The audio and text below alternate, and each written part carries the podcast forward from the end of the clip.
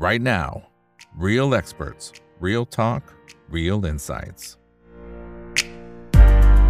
สวัสดีครับ สวัสดีเพื่อนๆนักทุนทุกคนนะครับ นี่คือไรนาวใบอีกวันพดทุกเรื่องที่นักทุนต้องรู้นะครับ และสำหรับค่ำคืนนี้สิ่งที่เราต้องรู้อีกหนึ่งเรื่องนะครับ ก็คือกรณีที่ทางฝั่งของรัสเซียนะครับ ก็มีการประกาศระงับการส่งออกนะครับ ตัวน้ำมันนะฮะไปทั่วโลกอย่างที่ไม่มีกำหนด แต่เขาก็ใช้คำว่าน่าจะเป็นการชั่วคราวก่อนนะครับ เพื่อเป็นการรักษาเสถียรภาพภายในประเทศ แต่ว่าเขาก็ยกเว้นไว้นิดหนึ่งยกเว้น 4 ประเทศสมาชิกสหภาพโซเวียตนะครับก็จะมีเบลารุสคาซัคสถานอาร์เมเนีย แล้วก็คีร์กิสถานนะครับซึ่งตรงนี้เนี่ยก็ต้องบอกเลยนะครับว่าตอนนี้มีผลกระทบอยู่พอสมควรเลยทีเดียว แต่ว่าทางด้านของพี่หมูเองจะมาอ่านเกมให้เรานะครับว่าเฮ้ยมันกำลังเกิดขึ้นอะไรนะครับในตลาดโลกนะครับมหาอำนาจเขากำลังทำอะไรกันอยู่นะฮะนั่นคือสิ่งที่เราจะคุยกันในค่ำคืนนี้นะครับส่วนเมื่อสักครู่นี้เดี๋ยวอัปเดตกันสักเล็กน้อยนะครับสดๆร้อนๆเมื่อประมาณสักไม่ถึง 2 ชั่วโมงที่ผ่านมานี่เองนะครับเมื่อศาลนะครับในเบอร์มิวดาของประเทศสหรัฐอเมริกาก็มีคำสั่งเลิกกิจการกับบริษัท China Oceanwide Holdings นะครับซึ่งถือว่าเป็นหนึ่งในบริษัทพัฒนาอสังหาริมทรัพย์รายใหญ่ของประเทศจีน base ของเขาอยู่ที่กรุงปักกิ่งนะครับ อันนี้เป็นรายที่ 3 แล้วนะฮะนะที่มีการประกาศล้มละลายแบบนี้นะครับหลังจากนี้จะเป็นอย่างไรเดี๋ยวในช่วงถัดไปก็จะมาวิเคราะห์กันนะครับ วันนี้โฟกัสที่ทางฝั่งออรัสเซียกันก่อนนะครับโอเคนะฮะวันนี้ได้รับเกียรติจากทางด้านของพี่หมูนะครับอ่าคุณสวัสดิ์สินสาดกนะครับ สวัสดีครับ พี่หมูครับ สวัสดีครับคุณนิกและก็ท่านผู้ชมครับ สวัสดีครับครับอ่าคนไหนเข้ามาแล้วก็ฝากกดไลค์กดแชร์กันนะครับครับผมอ่าใช่ครับทาง Facebook YouTube Twitter Clubhouse ห้อง operation แล้วก็ TikTok กันด้วยนะครับนะฮะโอเค ทางฝั่งของรัสเซียเขาให้เหตุผลบอกว่ารักษาเสถียรภาพภายในประเทศ ข้อที่จริงเบื้องลึกเบื้องหลัง พี่หมูเชื่อไหม หรือมันเป็นเกมการเมืองฮะเออผมว่ามันครึ่งหนึ่งครึ่งครึ่งแล้วกันคุณนิกคืออย่างนี้ครับมันน่าคิดอยู่สองประเด็น ประเด็นที่หนึ่งคือรัสเซียเนี่ยถูกแซงชั่นเยอะถูกไหมครับ ต่างๆ นานาเนี่ยคำถามที่หลายๆคนก็มักจะคิดว่าเอ่อการเติบโตของรัสเซีย GDP ต่างๆ เนี่ย มันต้องกระทบแรงถูกไหมปีที่แล้วก็กระทบไปส่วนหนึ่ง แต่ปีนี้เนี่ยกลายเป็นว่าดีมานการผลิตของรัสเซียเนี่ย การใช้ของน้ำมันเนี่ย มันกับสูงนะ เออแปลกไหมคือหมายความว่าเศรษฐกิจอืมดีไม่ดีไม่รู้เพราะว่าเราไม่ได้รู้ GDP ของรัสเซียเท่าไหร่ถูกไหมแต่ว่าเราเราเราก็ข่าวของรัสเซียจะมีน้อย น้อยมากนะฮะแต่ว่าสิ่งที่ที่ผมยืนยันได้อย่างหนึ่งก็คือว่าที่เขาแบนเนี่ยเพราะว่าเเมื่อก่อนหน้านี้สักไม่กี่อาทิตย์ก่อนเนี่ยมันจะมีข่าวเรื่องของการขาดแคลนนะฮะน้ำมันดีเซล น้ำมันเเบนซินที่อยู่ในรัสเซียจริง ๆ นะครับ อันนี้เรื่องจริงโดยเฉพาะทางใต้เพราะว่าทางใต้ของรัสเซียเนี่ยจะเป็นหูข้าวหูน้ำของเขานะฮะเขาเรียกเบรดบาสเกตนะของเขานะ ของรัสเซียเนี่ยเพราะรัสเซียเนี่ยเขาจะปลูกข้าวปลูกอะไร แล้วส่งออกพวกธัญพืชเยอะนะนะที่เราคงทราบกันแล้ว พอมันไม่ค่อยมีน้ำมันไม่พอเนี่ย ประเทศก็ก็มีประเด็นนะเพราะนั้นส่วนหนึ่งก็คือจริงนะที่ขาดแคลนแล้วราคามันสูง แต่ผมคิดว่าเอ่อถ้ารัสเซียจะแก้ไขจริง ๆ เนี่ยหมายความว่าจะผลิตให้มันมากมากขึ้นอะไรต่างๆเนี่ย มันน่าจะทำได้ แต่ว่าวันนี้มันจะมีตลาด สามสี่ตลาดในรัสเซียที่น่าคิด แล้วก็มันมีผลยังไงกับตัวรัสเซียเอง กับตัวยุโรป แล้วก็ตัวตลาดโลกผมว่าทั้งสามส่วนเลยนะ ที่เราต้องมาวิคิดกันเนี่ย อันที่หนึ่งเลยเอาตลาดน้ำมันก่อน ตลาดน้ำมันดิบนะคุณเอกน้ำมันขึ้นตอนนี้ เราย้อนกลับไปที่หนึ่งแล้วกันนะครับ ตลาดน้ำมันขึ้นใช่ไหมเก้าสิบเหรียญ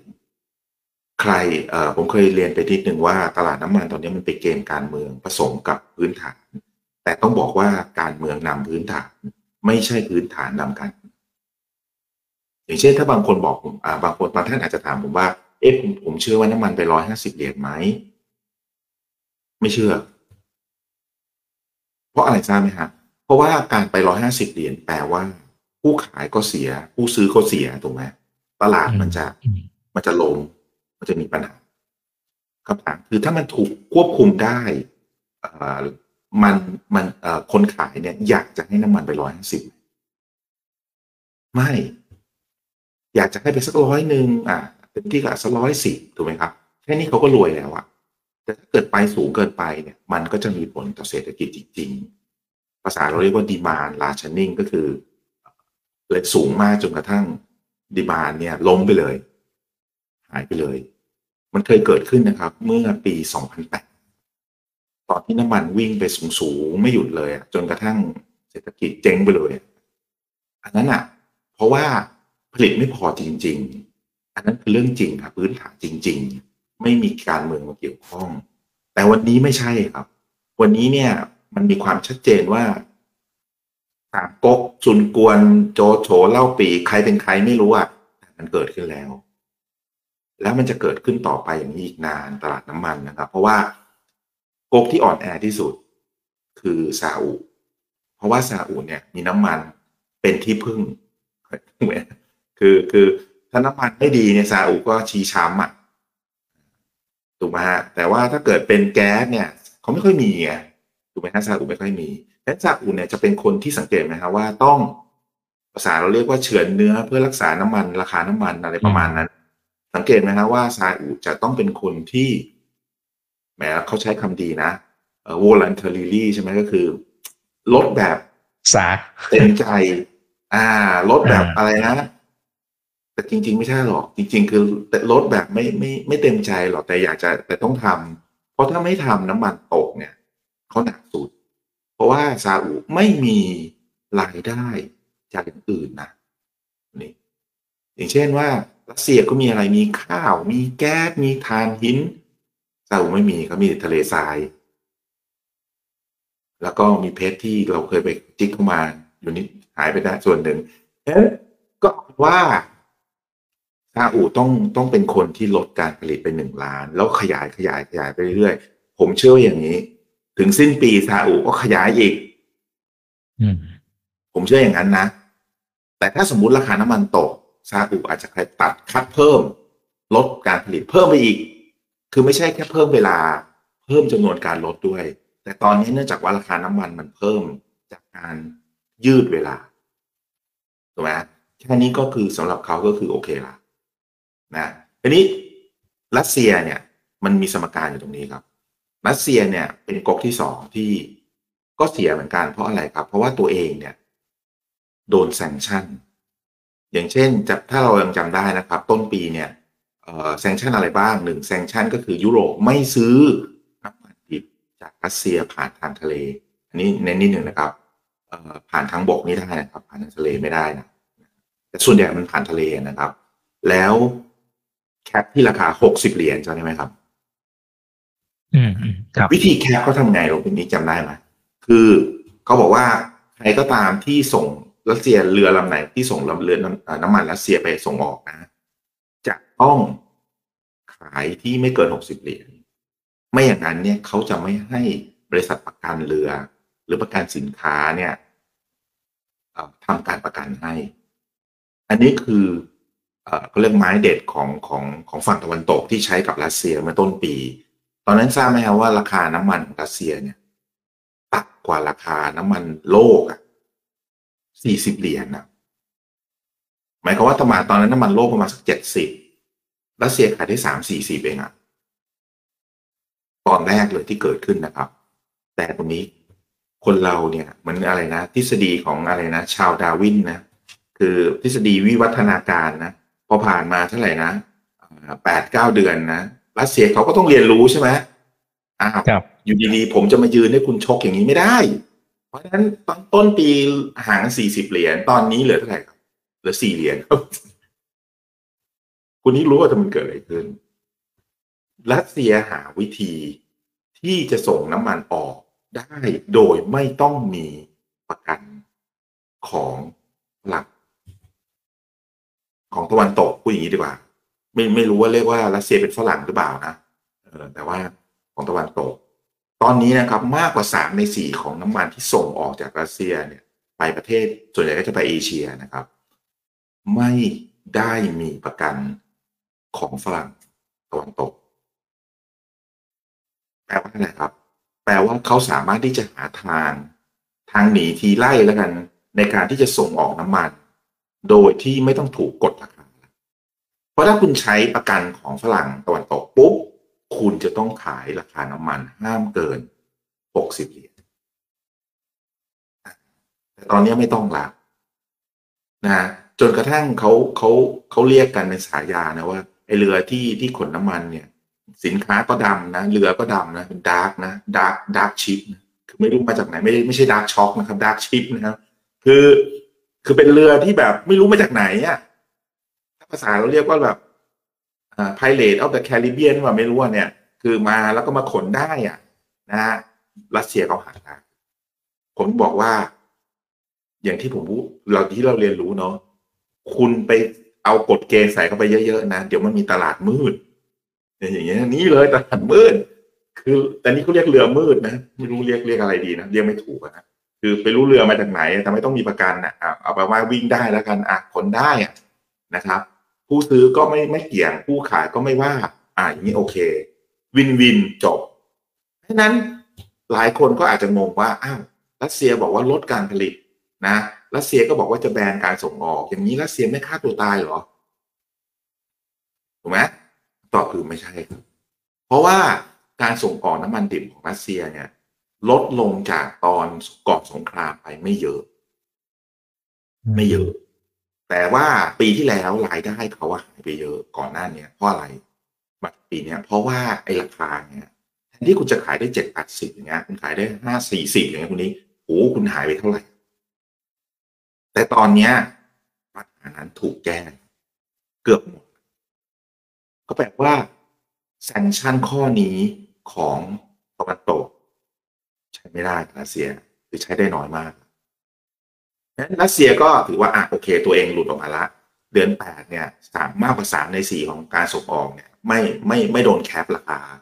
แปลว่าอะไรครับแปลว่ารายได้การส่งออกมันดิบของรัสเซียเนี่ยพุ่งใช่ไหมเพราะตอนนี้ราคาตลาดโลกก็สูงด้วย discount ก็ลงจากสี่สิบเหรียญเหลือสี่เหรียญเนี่ยอย่างนี้มันมันก็ชัดเจนอยู่แล้ว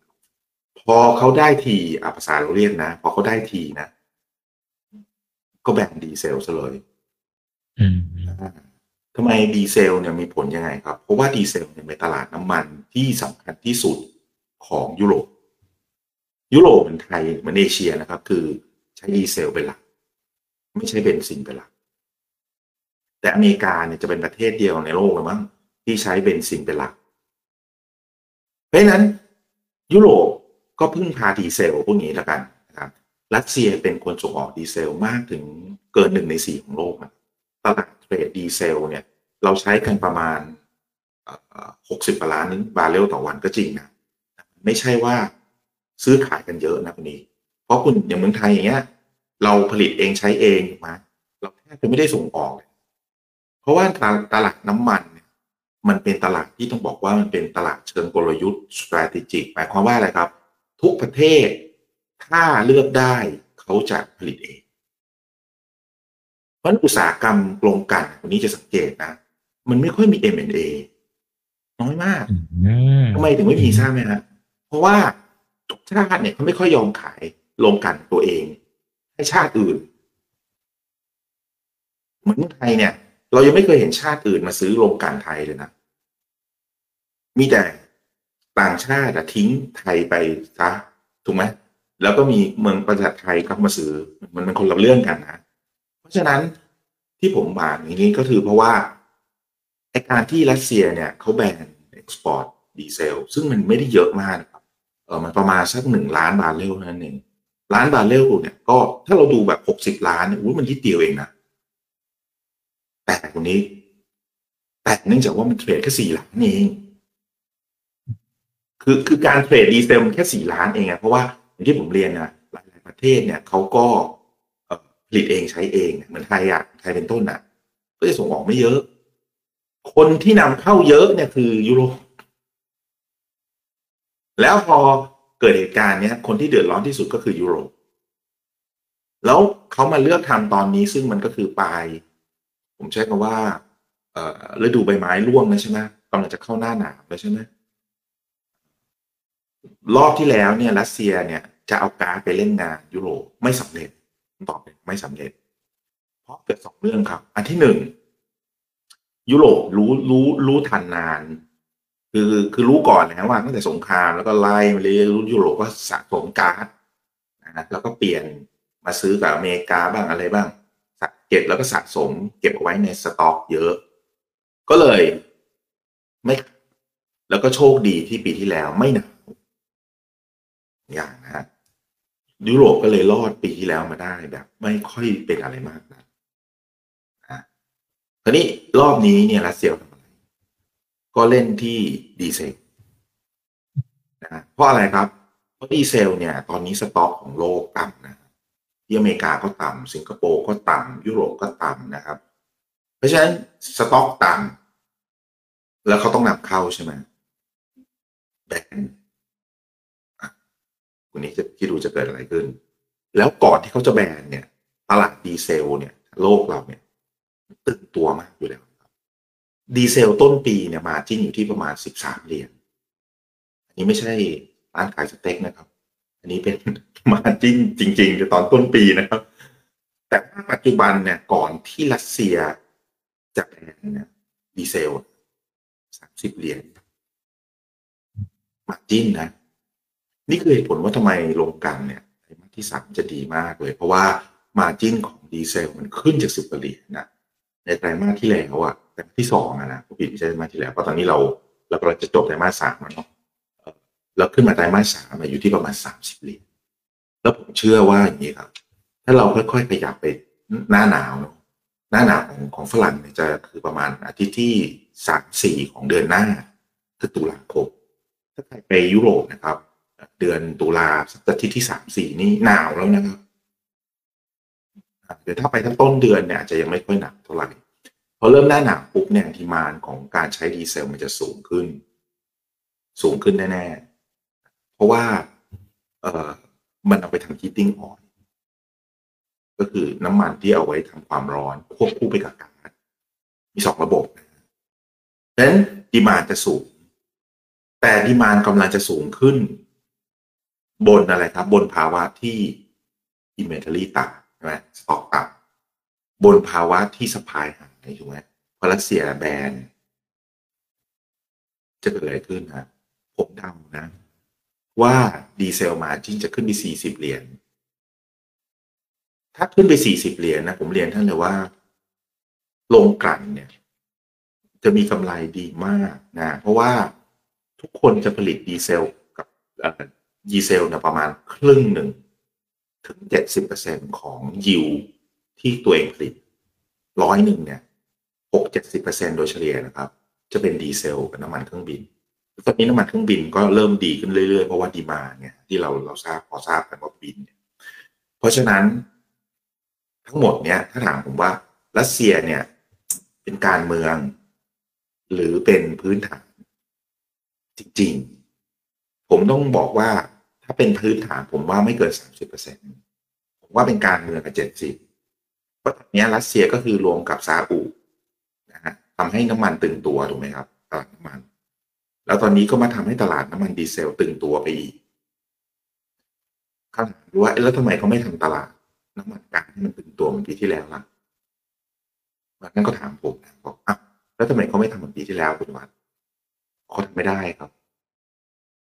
ทำไมถึงทำไม่ได้คุณนี้รู้ไหมเพราะใช้กัน คือในโลกตอนนี้ของพลังงานนะฮะฝั่งหนึ่งเนี่ย ก็จะมี เล้าปีกับซุนกวนนะที่จับมือกันนะซื้อศึกเซ็กเพกใช่ไหมหลายหลายคนเคยยินไหมครับคุณคุณเรียนรู้จักไหมศึกเซ็กเพกคือศึกที่โจโฉยกทัพหลายแสนคน แล้วก็เหลือลงมาจะมาตีซุนกวนกับเล้าปีซุนกวนกับเล้าปีก็เลยจับมือกัน ยุทธการผาแดงอะไรอะที่ในหนังหนังจีนนะเออนั่นแหละแล้วก็มาสู้กับแล้วโจโฉ ตอนนี้คล้าย ๆ เลยนะคือคือคืออเมริกาเนี่ย เป็นคนที่มีความยิ่งใหญ่ในเรื่องพลังงานตอนนี้ คนคนที่ได้ประโยชน์สูงสุดจากการลดการผลิตของซาอุกับรัสเซีย และแซงชั่นจากยุโรปเนี่ยก็คืออเมริกา ปีนี้นี่ชัดมากเลยนะครับ เพราะว่าอเมริกามีการผลิตน้ำมันเพิ่มหนึ่งล้านสามแสนบาร์เรลต่อวัน ตัวเลขนี้มันคุ้นๆไหม มันคือหนึ่งล้านสามแสนบาร์เรลที่รวมกันของการลดการผลิตของ o p e ป plus ก็คือซาอุล้านหนึ่งรัสเซียสามแสนนะผมไม่รู้ว่าใครตั้งใจจะให้ตัวเลขมันเหมือนกันนะคือผมไม่รู้ว่าอเมริกาให้จะให้เหมือนนั้น หรือฝั่งนี้จะให้เหมือนอเมริกา ผมก็ไม่รู้เหมือนกันนะ อีกส่วนหนึ่งนะครับ อเมริกาพังงาดขึ้นมาเป็นผู้ส่งออกก๊าซใหญ่ที่สุดในโลก ใหญ่กว่ากาตาร์ใหญ่กว่าทุกคนเลยตอนนี้ใหญ่กว่าออสเตรเลียเยอะ อันนี้ไม่ใช่เรื่องบังเอิญเหมือนกัน แล้วส่วนใหญ่เลยนะครับ มากกว่าสองในสามส่งไปยุโรปอืมอันนี้มันชัดเจนนะว่ามันเกิดจากอะไรนั้นวันนี้เนี่ย ต้องเรียกว่าอย่างนี้ครับว่า ตลาดฝรั่งเนี่ยมีอเมริกาประเทศเดียว ที่ผลิตเยอะ แล้วขายได้ ก็ใช้เยอะด้วย แต่ผลิตเยอะกว่า ทั้งแก๊สทั้งน้ำมัน เพราะฉะนั้นอเมริกาจะไม่เดือดร้อนถูกไหมครับ แต่ได้ได้ประโยชน์ด้วย แต่ยุโรปเนี่ย ใช้เยอะ แต่ผลิตน้อย ต้องนำเข้า ทุกวันนี้เนี่ยก็จะกินไม่ใช่กินน้ำใต้เกาะได้ใต้ศอกนะก็เลยกินแกลบลงไปเรื่อยๆนะ เพราะว่า ลังงานแพงนะครับคุณนี่ลองนึกว่าถ้าเราประเทศไทยนะ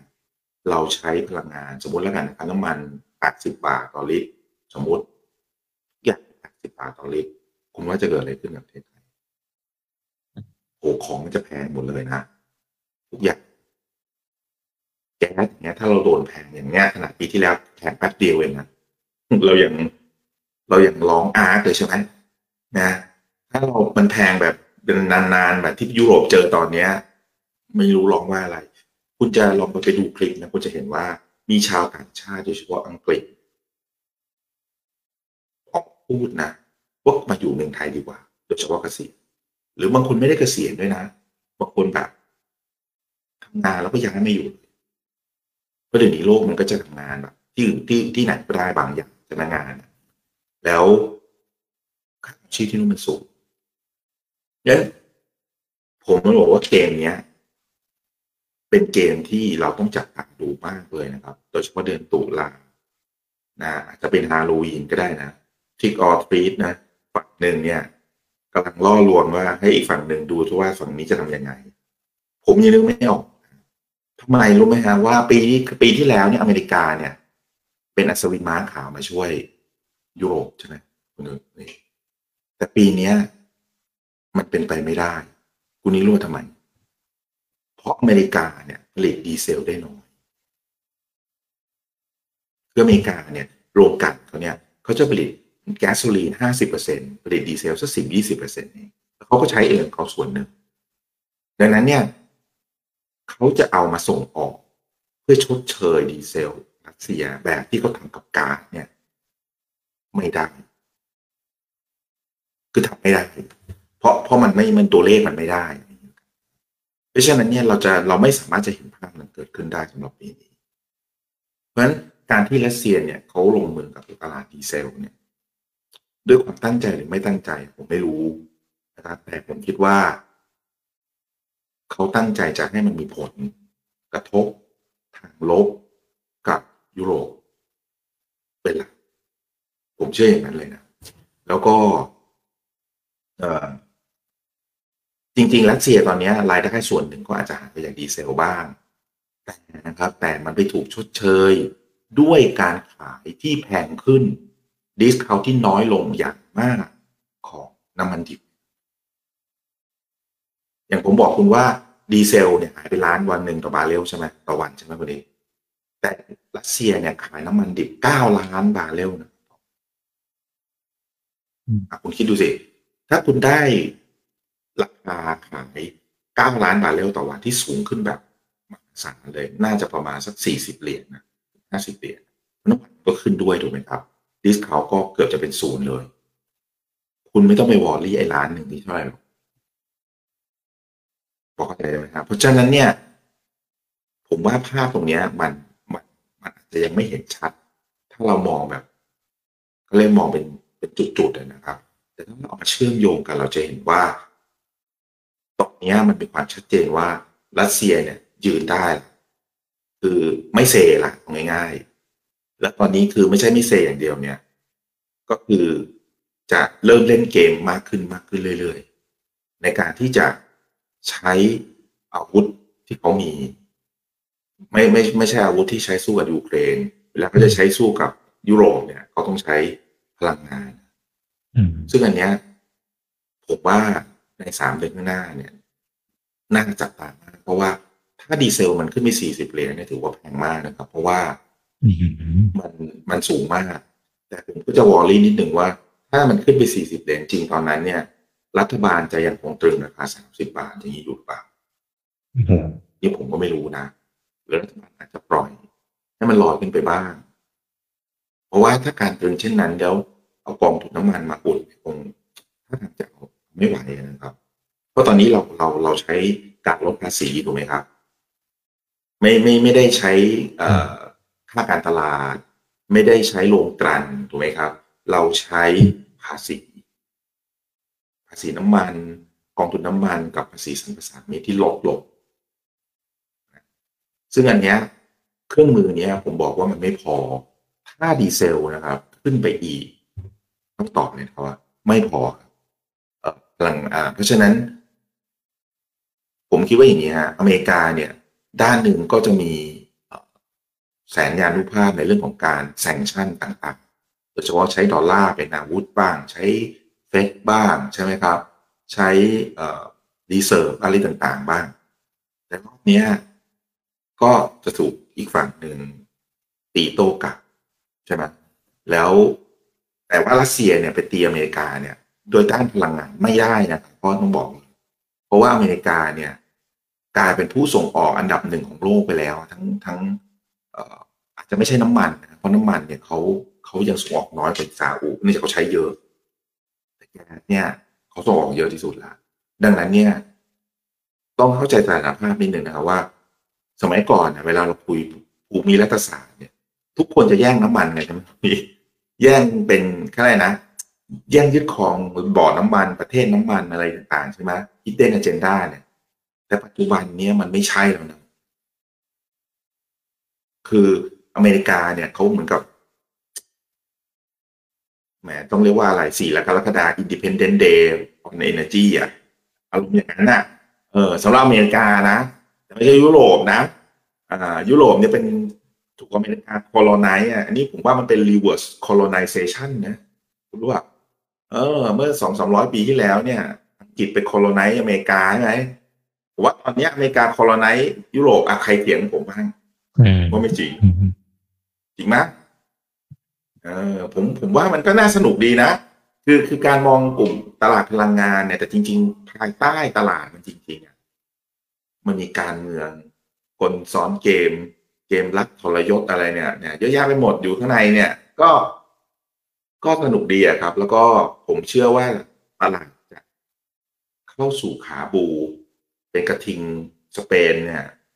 ในสามเดือนหน้าครับ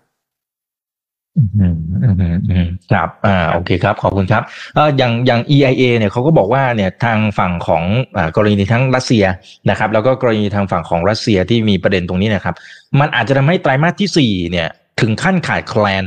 น้ำมันเลยนะฮะ ก็น่าจะคล้ายๆกับที่พี่หมูบอกเมื่อกี้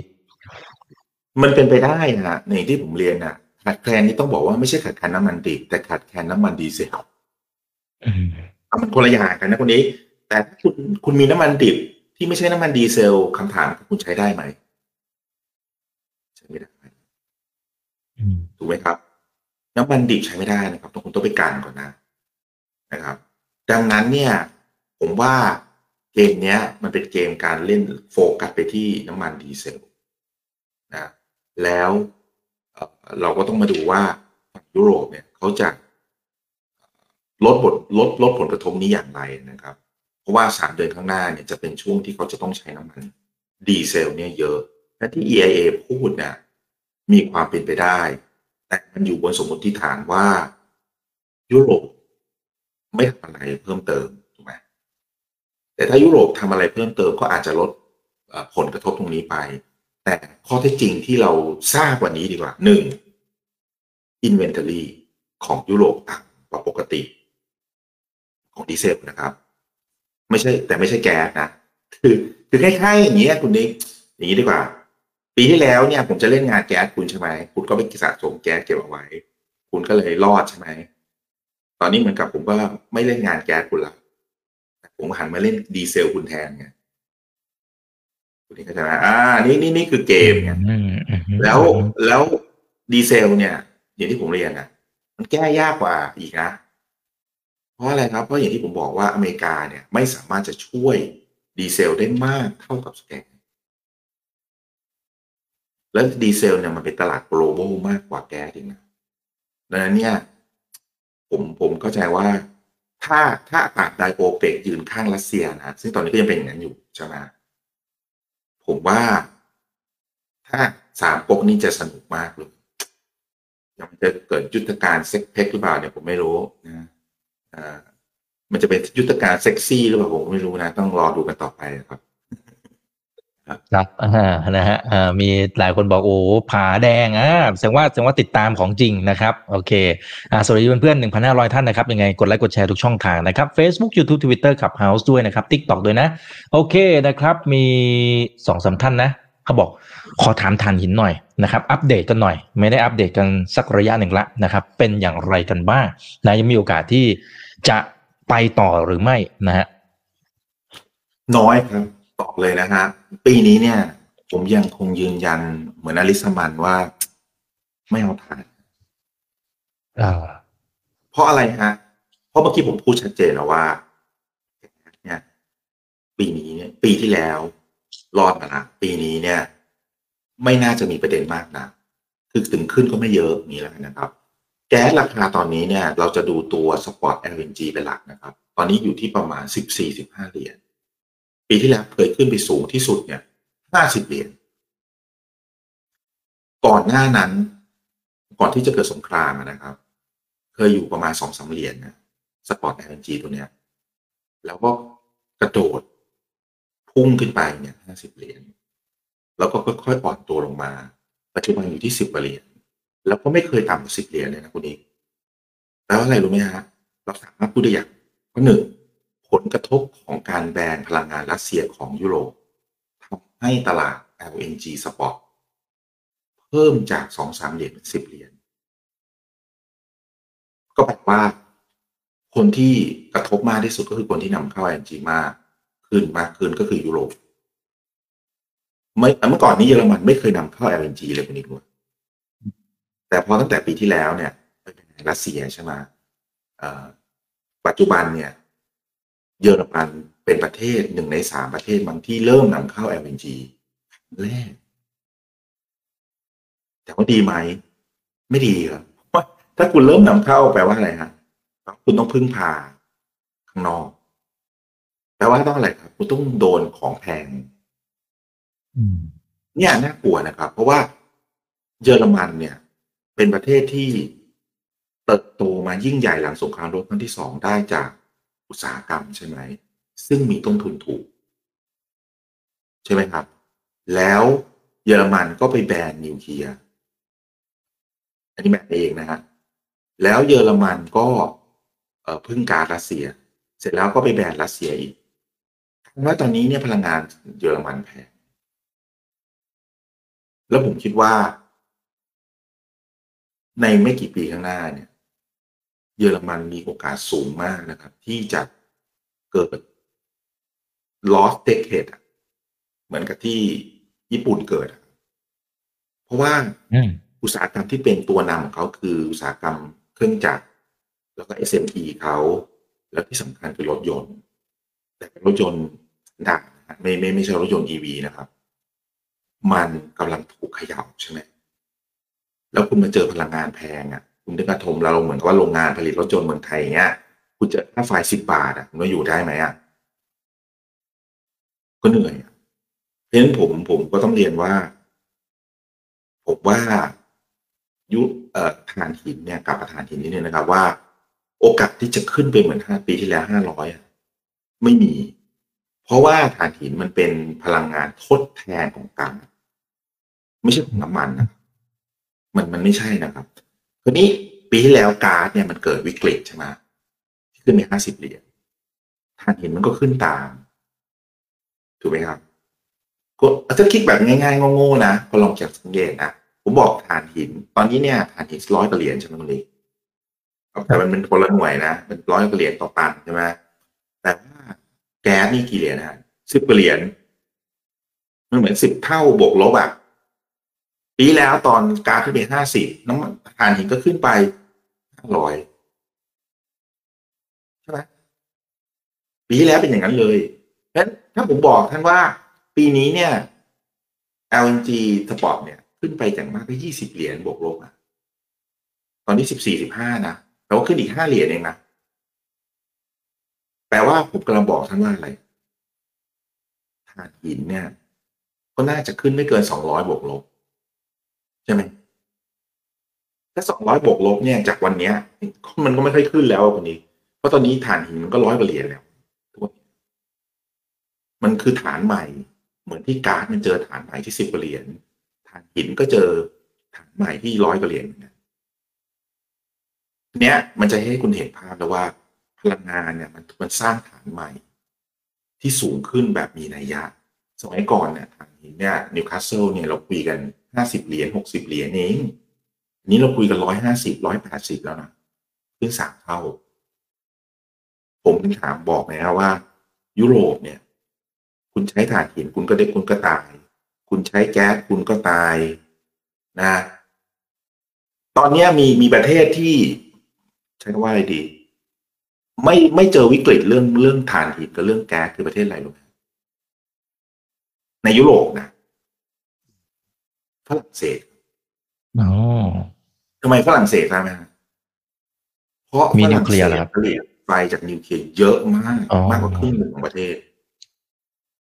แต่นะแต่มันก็มีวิกฤตที่อาจจะเกิดขึ้นอีกเหมือนกัน คือฝรั่งเศสเนี่ย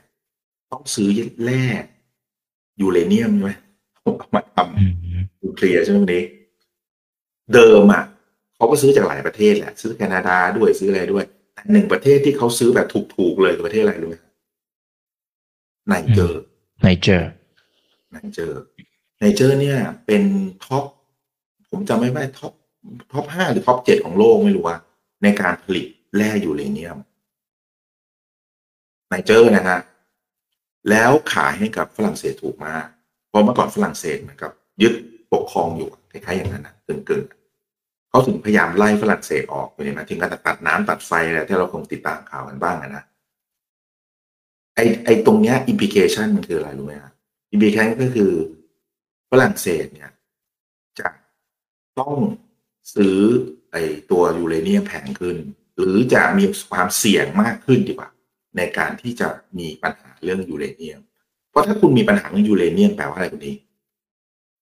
นิวเคลียร์ไฟฟ้าคุณก็มีปัญหาใช่ไหม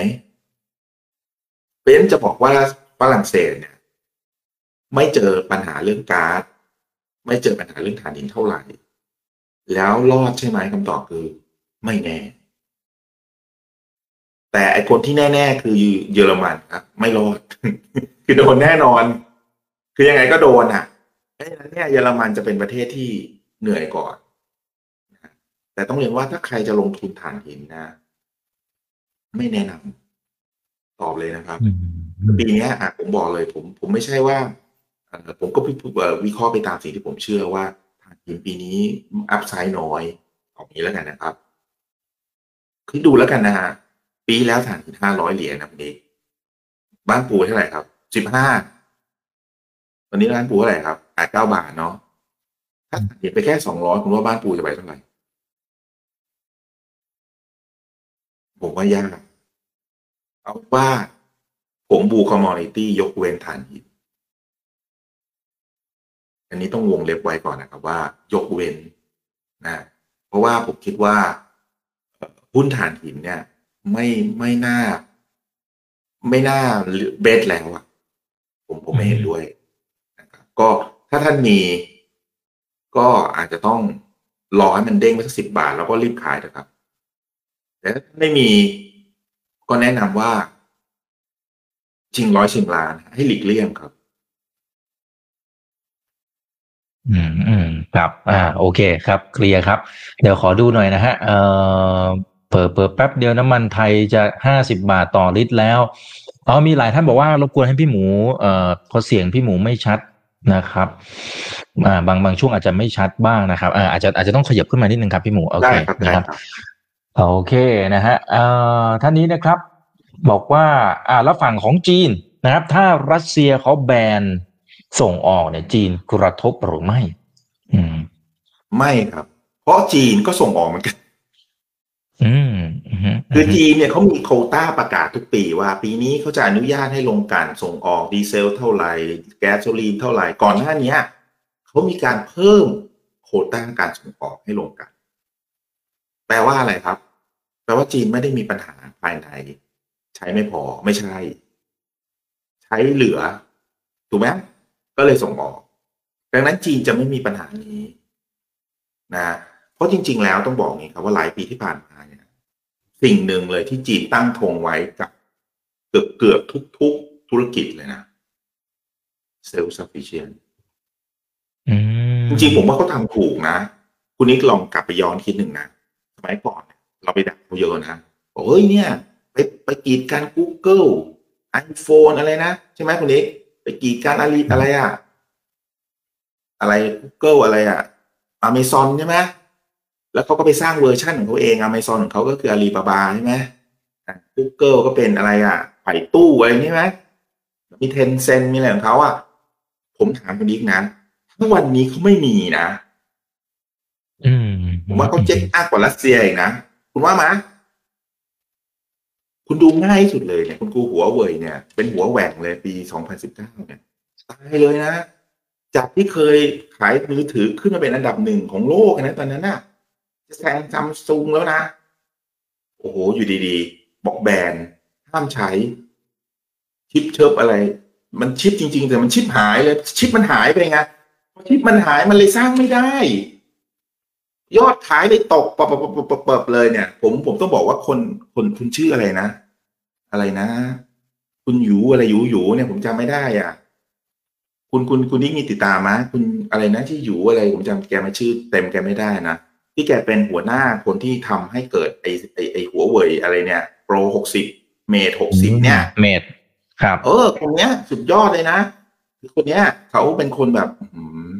อืมอาจจะขี้โม้ขี้โม้หน่อยนะแต่เขาเขาเขาทำเขาเป็นคนเก่งมากนะแล้วเขาไม่ยอมแพ้นะสู้ตายนะก็ตอนที่โดนครั้งที่แล้วอะคุณคิดดูดิขนาดโดนเรื่องชิปนี้นี่โอ้โหหัวเว่ยนี่เกือบตายนะเพราะฉะนั้นเนี่ยเชิงตรงใช่ไหมฮะเออใช่อยู่อันนี้ไหมฮะตรงๆใช่อ่าเขาเป็นคนที่เก่งมาก แล้วเขาเขาบอกเขาไม่ฉายาอะไรรู้ไหมคุณคุณเอกยูต้าจุย ต้านี่คือใหญ่อ๋อจุยนี่คืใหอญ่ปากก็คือเขาเป็นคนขี้โม้อ๋ออะอ๋อคือคือหมายถึงฉายาที่เขาตั้งไม่ใช่ผมตั้งนะครับ คือเขาจะเป็นคนแบบ ตอนนั้นน่ะ ตอนนั้นเขาพูดเลยนะหัวเว่ยจะแซงเปิดแอปเปิลในกี่ปีกี่ปีไอหมายถึงตอนที่ยังไม่โดนแบนนะ แล้วชิปมันหายเนี่ยมันมันเลยเลยชิปหายจริง ๆ เลยตอนนั้นนะแล้วที่ดูมันกลับ โอเคมันมันผมว่ามันยังไม่ได้ชนะ Apple หรอกนะต อนนี้มันอาจจะมันยังเป็นแค่เชอร์รี่อะไรอย่างเงี้ยนะแล้วก็แต่ต่อไปมันก็จะเป็น Apple ได้นะเพราะฉะนั้นเนี่ย ผมว่าไม่รู้ว่าในความคิดผมอะโลกอย่างนี้มันไม่ควรจะมากีดกันกันแล้วมั้งมันควรไม่งั้นเนี่ยนะอืมคุณนึกภาพว่าสมัยก่อนนะถ้าจีนกีดกันนะไม่บอกเอ้ยกระดาษไอ้ไม่ให้ยูเรียนรู้ดินระเบิดไอ้ไม่ให้ยูเรียนรู้ผมสมมติเฉยๆนะไอ้จดลิขสิทธิ์แล้วผมสมมตินะคุณว่าโลกมันจะพัฒนาไหมนึกออกไหมเพราะสมัยก่อนเนี่ย มันไม่มีไงเหมือนกับเลขคณิตเนี้ยก็คิดโดยเลขอาราบิกมันเป็นเลขอาราบิกเลย มันก็ต้องบอกอยู่แล้วว่าใครคิดอะใช่ไหมเข็มทิศนี่ก็ใครคิดอะไรเงี้ยคือผมก็เลยบอกว่า ทุกคนน่ะ ทุกชาติมันก็มีความเก่งของมันน่ะเพียงแต่ว่า ทุกคนจะมาเรียนการที่จะพัฒนาได้เร็วที่สุดต้องทำอะไรลงนี้เรียนแบบแล้วเรียนรู้ อืมอ่าไม่เชื่อคนนี้ดูสิ ญี่ปุ่นก็เป็นผ่านเศษเศษนี้มาก็ไต้หวันก็ใช่เกาหลีใต้ก็ใช่ถูกไหมเรียนแบบแล้วเรียนรู้ แต่ว่าตอนเนี้ย คือมันคือมันจีนถูกตัดตอนอะเขาก็ต้องสู้อะ คือผมไม่ได้บอกใครผิดใครถูกนะผมแค่จะบอกว่าการค้าเนี่ย มันก็นะ มันก็คืออเมริกาเขาเขาเรียกว่าใช้ขั้น extreme แล้วอะถูกไหมอ่าซึ่งผมก็ด้วยพอดีผมโชคดีมากผมไปเมืองจีนตอนนั้นพอดีเลยแล้วผม ก็ไปเดินถนนอืมอะไรนะหนานจิงลู่คือถนนช้อปปิ้งอะของของของเซี่ยงไฮ้อะตอนแรกผมก็งงนะตอนแรกผมไม่ไม่รู้ด้วยนะเมดโบเมดเนี่ยอะไรสิบอะไรผมไม่รู้ด้วยนะผมไม่ไม่ไม่ได้ไปติดตามไงเพราะผมเที่ยวอยู่แล้วผมอะไรจะกลับละเอ๊ะทำไมมีคนนอนอยู่หน้าร้านรอคิวเลยตอนกลางคืนสี่ทุ่มนะ ผมก็บอกอะแล้วก็เลยเดินไปถามพอดีพอผู้ภาษาจีนได้ก็ถามนี่เขาทำอะไรกัน อ๋อเขารอ ซื้อหัวเว่ยพรุ่งนี้อือหือมาอือหือพรุ่งนี้นะนี่สี่ทุ่มนะ แล้วก็มีสักสี่ห้าสิบคนน่ะแล้วอันนี้มันไม่ใช่ครั้งแรกที่เขาเปิดขายสามวันหรือไงเนี่ยจะหมด อันนี้คือรอบสองด้วยนะอันคือรอบสองนะคือเอางี้ง่าย ๆ ว่าวันเนี้ยผมว่าเขายังกลับมาไม่ยิ่งใหญ่เหมือนเดิมหรอกอันนี้พูดไปพูดมาไปหัวควยแล้วไปยังไงยังงงเหมือนกัน แต่เอาเป็นว่ากลับมาแล้วกันนะ คือว่า ตอบคำถามกันว่าจีนน่ะไม่มีผลกระทบเรื่องพลังงาน เพราะว่าอะไรครับหนึ่งถ้าไปลงกันนะคือจีนน่ะอาจจะผลิตน้ำมันไม่พอใช้ น้ำมันดิบแต่น้ำมันสุกภาษาชาวบ้านเราเรียกน้ำมันสุกนะน้ำมันกันเนี่ย เหลือใช้ส่งออกหลักการของจีนคือแบบนี้เลยนะครับ ผลิตปีโตเนี่ย เหลือใช้ส่งออก เพราะฉะนั้นบอกได้เลยครับ เดี๋ยวนี้นะนี่เวลาเราคุยถึงธุรกิจปีโตนะไม่ว่าเชนไหนก็ตาม คุณตอบได้เลยนะ ถ้ามันโอลีถ้ามัน oversupply นะ คุณคุณไม่ต้องคิดเลยมันมาจากจีน เพราะจีนเนี่ยพอพอตัวนี้ปุ๊บอาจจะ self-sufficient เขาก็จะสร้างที่หนึ่งให้มันแบบมโหฬารบานตะไทเลย มันก็จะเกิด oversupply รวมกันก็เช่นเดียวกัน เพราะฉะนั้นตอนนี้ความมั่นคงทางพลังงานของจีนเนี่ยสูงมาก ตอบอย่างนี้แล้วกันนะครับ แล้วก็จีนบอกไม่ต้องห่วงฉัน ตอนนี้ไปห่วง property ดีกว่าครับครับครับ โอเค อะ นะครับ อาจจะได้อีกสักหนึ่งถึงสองคำถามนะครับ เอ่อ นะฮะเขาบอกว่าเอ่อขอความเห็นของพี่หมูหน่อยครับนะฮะ กรณีที่กอล์ฟนะครับ กับบริษัทของจีนเนี่ยมีการตั้งบริษัทร่วมทุนขึ้นมา นะ แล้วก็มีการเซ็นสัญญาซื้อขายไฟกับกฟผเอ่อนานยีิบเก้าปีเนี่ยนะฮะ อันนี้ถือว่าเป็นข้อดีในมุมไหน อืมทำไมต้องไปร่วมกับจีนอะอันนี้พอยของเขาอาจจะอาจจะสองมุมไหมฮะอ่าทำไมต้องจับมือกับจีนแล้วแล้วตรงนี้เป็นผลบวกหรือเปล่า เดี๋ยวโปรเจกต์ไหนนะครับผมจำไม่ได้ ดูได้ยิอ่าน่าจะล่าสุดไหมครับ น่าจะล่าสุดเอ่อที่อยู่ในแต่ผมขอดูหน่อยนะฮะที่น่าจะเป็นตัวที่ลาวนะฮะ ไอตัวโครงการโรงไฟฟ้าพลังงานน้ำในสปอ๋อลาวผมจำได้ละอืมคืออย่างนี้ครับ อันแรกเลยเนี่ย ปักเบงอะไรสักอย่างอะอ่าเขาเป็นคน ครับเป็น EPC อ่า อันที่หนึ่งนะครับเขาเป็น EPC เพราะฉะนั้นเนี่ยเขาก็จะเป็นคนสร้างเขื่อนถูกไหมครับนั้นการที่กาวเข้าไปจับเนี่ยไม่ใช่เรื่องแปลกเพราะเขาไม่ใช่ EPC ถูกไหมครับมันจริง ๆเขาก็เหมือน CK แต่เขาใหญ่กว่า CK เยอะอะไรที่สองก็คือว่าเออจีนเนี่ยเขายึดลาวไปจริง ๆ ตอนนี้ลาวลาวคือจีนสองไปแล้วมั้งเราเราเราจะพูดอย่างนั้นได้ก็ไม่รู้นะตอนเนี้ย คุณคุณนิกลองลองลองนึกภาพใช่ไหมเพราะตอนเนี้ยครับผมทราบว่ารัฐบาลลาวเนี่ยถ้าภาษาไทยเราเรียกว่าหนี้สินล้นพ้นตัวใช่ไหมไม่มีแล้วว่าไม่ไม่มีตังค์จ่ายจีนน่ะ แล้วเจ้าหนี้ที่ใหญ่ที่สุดของลาวก็คือจีน ดังนั้นเนี่ย ผมจะสรุปอย่างนี้แล้วกันว่า จีนเนี่ย จะจะชอบหรือไม่ชอบแล้วกัน ก็ได้ก็แล้วแต่ท่านนะครับ แต่ว่าต้องยอมรับว่าจีนตอนเนี้ยเข้าไปพัฒนาให้ลาวด้วยแต่ในขณะเดียวกันเนี่ย ก็เปรียบเสมือนเข้าไปใช้ประโยชน์แล้วกันผมใช้คำนี้แล้วกันนะของลาวด้วยขณะที่ถ้าถามว่าเกาเข้าไปจับดีไหมผมบอกคือดีเพราะอะไรครับ ก็คือได้ EBC ที่ถูกได้โปรเจกต์เข้ามาง่าย เพราะว่าเกาเองเนี่ยเขาจะโนฮูมากกว่าโนฮาวแต่กรณีเนี้ยทั้งโนฮูโนเห็นไหมฮะคือจีนเนี่ยเขาก็เป็นของเอ่อคล้ายๆกับเป็นคนที่ทำอยู่แล้ว ก็ถึงมันเราไปหาเขาก็คือโนฮูใช่ไหม เสร็จแล้วเขาก็มีโนฮาในการทำ EBC อยู่เลยถูกไหมฉะนั้นคุณก็ได้ทั้งสองเด้งเลยนะถ้าคุณเป็นกราฟเนี่ย คุณก็ควรจะปีกว่านะแล้วโปรเจกต์นั้นส่วนใหญ่เลยผมเรียนได้เลยนะในขณะที่คือคำถามเป็นแล้วจีนได้อะไรทำไมต้องมีกาวก็เพราะมันเป็นกาวออฟไทยแลนด์นะจีนก็คิดว่ายังไงได้เกามาก็อาจจะได้ PPA อะก็เรียกกาวออฟไทยแลนด์ ก็ก็เรียกว่าเป็นวินวินนะเลยครับ อืม อืมครับอ่าโอเคครับ ขอบคุณครับ เอ่อเนี่ย หลายคนบอกว่าเพื่อนในจีนญาติพี่น้องในจีนบอกว่าตอนนี้โอ้โหแย่ลงมากนะครับ ตลาดเงียบเลย โอเคนะครับ เดี๋ยวนี้เดี๋ยวไปเจาะเพิ่มเติมนะ เอ่อคุณธนสินนะครับอาจจะเป็นสุดท้ายนะครับ อืม ถามนิดนึงนะครับ EA เอายังไงต่อดีนะฮะเออวันวันนี้เหมือนจะถอยลงมาใช่ไหมครับ ผมวันนี้ก็มีคนถามผมเยอะนะ หมายถึงว่าโทรมาถามไม่ไม่ไม่ได้อยากถามรายการนะคือก็เยอะแล้วก็ผมก็ลองพยายามเช็คเช็คอะไรดูจากผู้บริหารกับอะไรต่างๆต้องตอบว่ามันไม่ได้มีอะไรที่เป็นนัยยะดีกว่า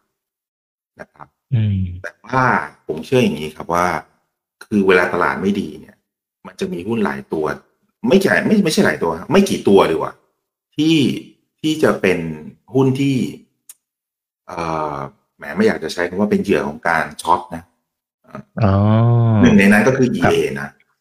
เพราะว่าพอรอบที่แล้วลงไปห้าเอ็ดใช่ไหมครับ แล้วก็ขึ้นไปหกสิบห้าก็คือแนวต้านสองร้อยวันลองลองไปกดดูนะครับ ไม่ผ่านพอไม่ผ่านเสร็จเนี่ยมันก็ค่อยๆย่อลงมาย่อลงมานะครับ แล้วต้องบอกว่าตอนนี้ตลาดก็ไร้ข่าวดีข่าวดีไม่เคยได้ข่าวร้ายไม่เคยหมดนะเยก็ก็ก็คล้ายๆกับตลาดเหมือนกันช่วงนี้ เพราะว่าค่าไฟลงก็โดน ถูกไหมฮะแล้วบางทีก็มีข่าวแบตเตอรี่ไฟม่งไฟไหม้อะไรก็ไม่รู้ คือโดยโดยบทสรุปแล้วว่าผมคิดว่าวันนี้ที่ลงเนี่ยถ้าว่ามันมีพื้นฐานเปลี่ยนแปลงไหมก็คือมันไม่ได้มี อันนี้ผมเช็คแล้วนะฮะอันนี้ไม่ได้คิดเองนะครับ ไม่ได้คิดเอง อันนี้ยืนยันจากผู้บริหารนะครับ แต่ถ้าถามผมคิดยังไงผมมองว่ารอบที่แล้วลงไปห้าสิบเอ็ดบาทห้าสิบวันนี้น่าจะปิดห้าสิบสองบาทห้าสิบสามประมาณเนี้ย วันนี้นะครับ ก็แสดงว่ามันเหนือห้าสิบเอ็ดบาทห้าสิบมันนิดหน่อย ผมคิดว่ามีโอกาสจะลงไปตรงนั้น แต่ผมมองว่าด้วยพื้นฐานของมันเนี่ย จริง ๆ แล้วอะจริงๆต้องบอกว่าวันนี้มันมีประกาศข่าวอีกอันหนึ่งด้วย ก็คือเขาได้เออโรงไฟฟ้าขยะที่ภูเก็ตอ๋อก็ดีใช่นะคครัรับบใช่ภูครับเก็ตเนี่ยอืมเอ่อวันหนึ่งมีขยะเท่าไหร่รู้ไหมคุณเอกพันตันอืมพันตันก็หนึ่งล้านกิโลนะ ต่อวันนะครับ แล้วเป็นเมืองท่องเที่ยว ปัจจุบันเนี่ยมีโรงโรงที่กำจัดขยะแค่เอ่อน่าจะประมาณสองสามร้อยตันไม่พอครับ แล้วอาทิตย์ที่เขาได้มาเนี่ยก็คือจะใช้ขยะเอ่อประมาณสักห้าหกร้อยตันต่อวัน เอามาปั่นไฟ มันจะเป็นการแก้ปัญหาไปถาวรใช่ไหมคุณนี้ เพราะว่าเราจะต้องเอาขยะทุกวันมาปั่นใช่ไหมไม่งั้นไฟฟ้ามันก็ไม่มีถูกไหมแล้วก็ได้ไฟไปด้วย แต่จริงๆได้ไฟไม่เยอะหรอกครับ ได้ประมาณสักแปดเมกะวัตต์เอง โอ้แปดเมกะวัตต์นี่นิดเดียวเองครับ แต่ว่ามันเป็นแปดเมกะวัตต์ที่วินวินนะฮะเพราะว่าเราได้กำจัดขยะไปด้วยนะแล้วเราก็ได้ไฟมาด้วยเพราะนั้นมันจะได้ค่าไฟแพงประมาณห้าบาทเจ็ดสิบนะห้าบาทเจ็ดสิบเพราะนั้นเมกหนึ่งเนี่ยแปดเมกใช่ไหมเขาน่าจะถือประมาณเก้าสิบเปอร์เซ็นต์นะครับเออเสร็จอีกประมาณสามปีนะสองพันยี่สิบหก COD นะ น่าจะมีกำไรเมกหนึ่งยี่สิบกว่าล้านนะคุณนี่ก็สมมุติว่าเท่าไหร่เมื่อกี้ผมพูดเจ็ดแปดเมกใช่ไหมก็ประมาณร้อยกว่าล้านนะครับ แล้วก็เท่าที่ผมทราบมานะ ทาง EA เขามีดีลอย่างเงี้ยประมาณห้าหกอัน แต่เขาเพิ่งประกาศอันนี้เป็นอันใหญ่นะแต่ผมคิดว่าเขามีอีกนะ นะ เพราะฉะนั้นเนี่ย ถ้าเขามี port สักห้าโลนะเอาสีสักห้าโลเว่าปีหนึ่งนี้ก็มีกำไรเพิ่มมาเจ็ดแปดร้อยล้านแล้วนะผมกำลังจะบอกว่าจริง ๆ แล้วมันเป็นการสะสมกำไรที่ที่ดีนะครับ แล้วก็ margin สูง อย่างเช่น return ของ project ที่ผมถามมานี่น่าจะอยู่ประมาณเกือบยี่สิบเปอร์เซ็นต์นะคุณเนี่ยว่าทำไมมันเยอะ เพราะว่าไงฮะเพราะเพราะไฟฟ้านะ น่าจะเป็นชนิดเดียวเลยมั้งคือขยะนี่แหละ ที่รัฐบาลยังคงยินดีที่จะให้ค่าไฟแพง เพราะว่าแต่หลายรอบที่เปิดมานะ บิดไม่ครบอ๋อคือคือมันไม่มีคนทำได้อะแต่รัฐเนี่ยอยากจะให้มันทำได้ เพราะว่ามันจะได้กำจัดขยะไปด้วยนะครับ เพราะฉะนั้นก็ไม่ต้องแปลกใจว่าทำไมถ้าใครทำได้เนี่ยกำไรมันจะเยอะ ก็ตอบอย่างนี้แล้วกันนะครับว่า ถ้าพรุ่งนี้เห็นห้าสิบเอ็ดบาทห้าสิบหรือห้าสิบสองบาท ผมว่า ซื้อซื้อตรงนั้นเป็นจุดซื้อที่ดีมาก เพราะว่าผมคิดว่าดาวไซด์น้อยละแล้วผมก็เชื่อว่าน่าจะกลับมาหกสิบกว่าบาทได้อีก เนื่องจากว่าโดยพื้นฐานแล้วเนี่ยมันไม่ได้มีอะไร แต่ผมเมื่อวานผม วันนี้ผมพยายามดูว่ามันมีใครช็อตแต่แต่วอลุ่มช็อตเยอะนะ แต่แต่แต่ผมหาไม่เจอว่าใครช็อตนี้ไม่ไม่ไม่ไม่ไม่แน่ใจว่าใคร short นะ แต่ว่ามีเยอะมีเยอะ เพราะฉะนั้นเนี่ย ถ้ามันมันเทรนมันเปลี่ยนเนี่ยมันรอบที่แล้วจะลองไปดูนะครับจาก 51 บาทเนี่ยแป๊บเดียวเองนะครับ วิ่งไป 60 กว่าบาท เพราะว่ามันเกิดการ cover short ผมคิดว่ารอบต่อไปเนี่ยก็จะเป็นอย่างนี้เหมือนกันเพราะฉะนั้นผมแนะนำท่านว่า ถ้าพรุ่งนี้ลงมาเลขต่ำ5.2 หรือต่ำกว่า ผมเชื่อว่าเป็นจุดที่น่าลงทุนมาก เพราะฉะนั้นเดี๋ยวรอดูนะครับ Mister Market จะว่าอย่างไรในวันพรุ่งนี้นะครับครับผมอ่ายังไงเพื่อนๆก็ไปทำข้อมูลเพิ่มเติมนะครับไปหาข้อมูลเพิ่มเติมด้วยนะครับเอาละครับ วันนี้เราก็คุยกันพอสมควรแล้วครับพี่หมูนะครับ ขอบพระคุณมากๆเลยนะครับ ขอบคุณครับสวัสดีครับ2,100 ท่านที่อยู่ค่ำคืนนี้ด้วยนะครับนะครับ ครั้งหน้าเป็นเรื่องไหนเดี๋ยวรอติดตามกันด้วย นี่คือ Right Now by อีกวันพูดทุกเรื่องที่นักลงทุนต้องรู้ครับ สวัสดีครับ ถ้าชื่นชอบคอนเทนต์แบบนี้อย่าลืมกดติดตามช่องทางอื่นๆด้วยนะครับ ไม่ว่าจะเป็น Facebook, YouTube, Line Official, Instagram และ Twitter จะได้ไม่พลาดการวิเคราะห์และมุมมองเศรษฐกิจ และการลงทุนดีๆ แบบนี้ครับ อย่าลืมนะครับว่าเริ่มต้นวันนี้ดีที่สุด ขอให้ทุกท่านโชคดี และมีอิสรภาพในการใช้ชีวิต ผมอีกบรรพฒนาเพิ่มสุขครับ